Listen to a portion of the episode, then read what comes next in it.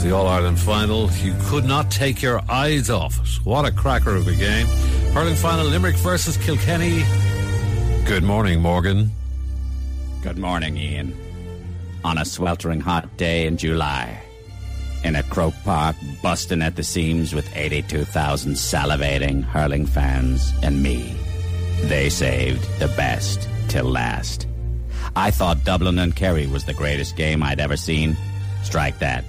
Limerick and Kilkenny will be on my skybox in Chokey for the next 10 years. 131 to 226. That's 66 points. I haven't seen so many lads in GAA shirts scoring since the night Copperface Jacks reopened after COVID. Limerick, heroes all, including man of the match, Gearóid Hegarty, St. Patrick's. He was so hot, even Marty Morrissey's voice quivered whenever he said his name. it's all here, Ian. Three in a row. Four out of five. Declan Hannon overtaking Christy Ring as the first player to lift Liam four times. John Kiely, take a bow, boy.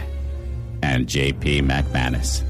As Marty might say, there won't be a bunker raked in Adare Manor for weeks. Limerick, you're a lady.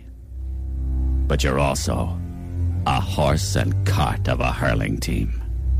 I'm Morgan Freeman, and I love the GAA. Gift Grub. More at 810. on the Ian Dempsey Breakfast Show.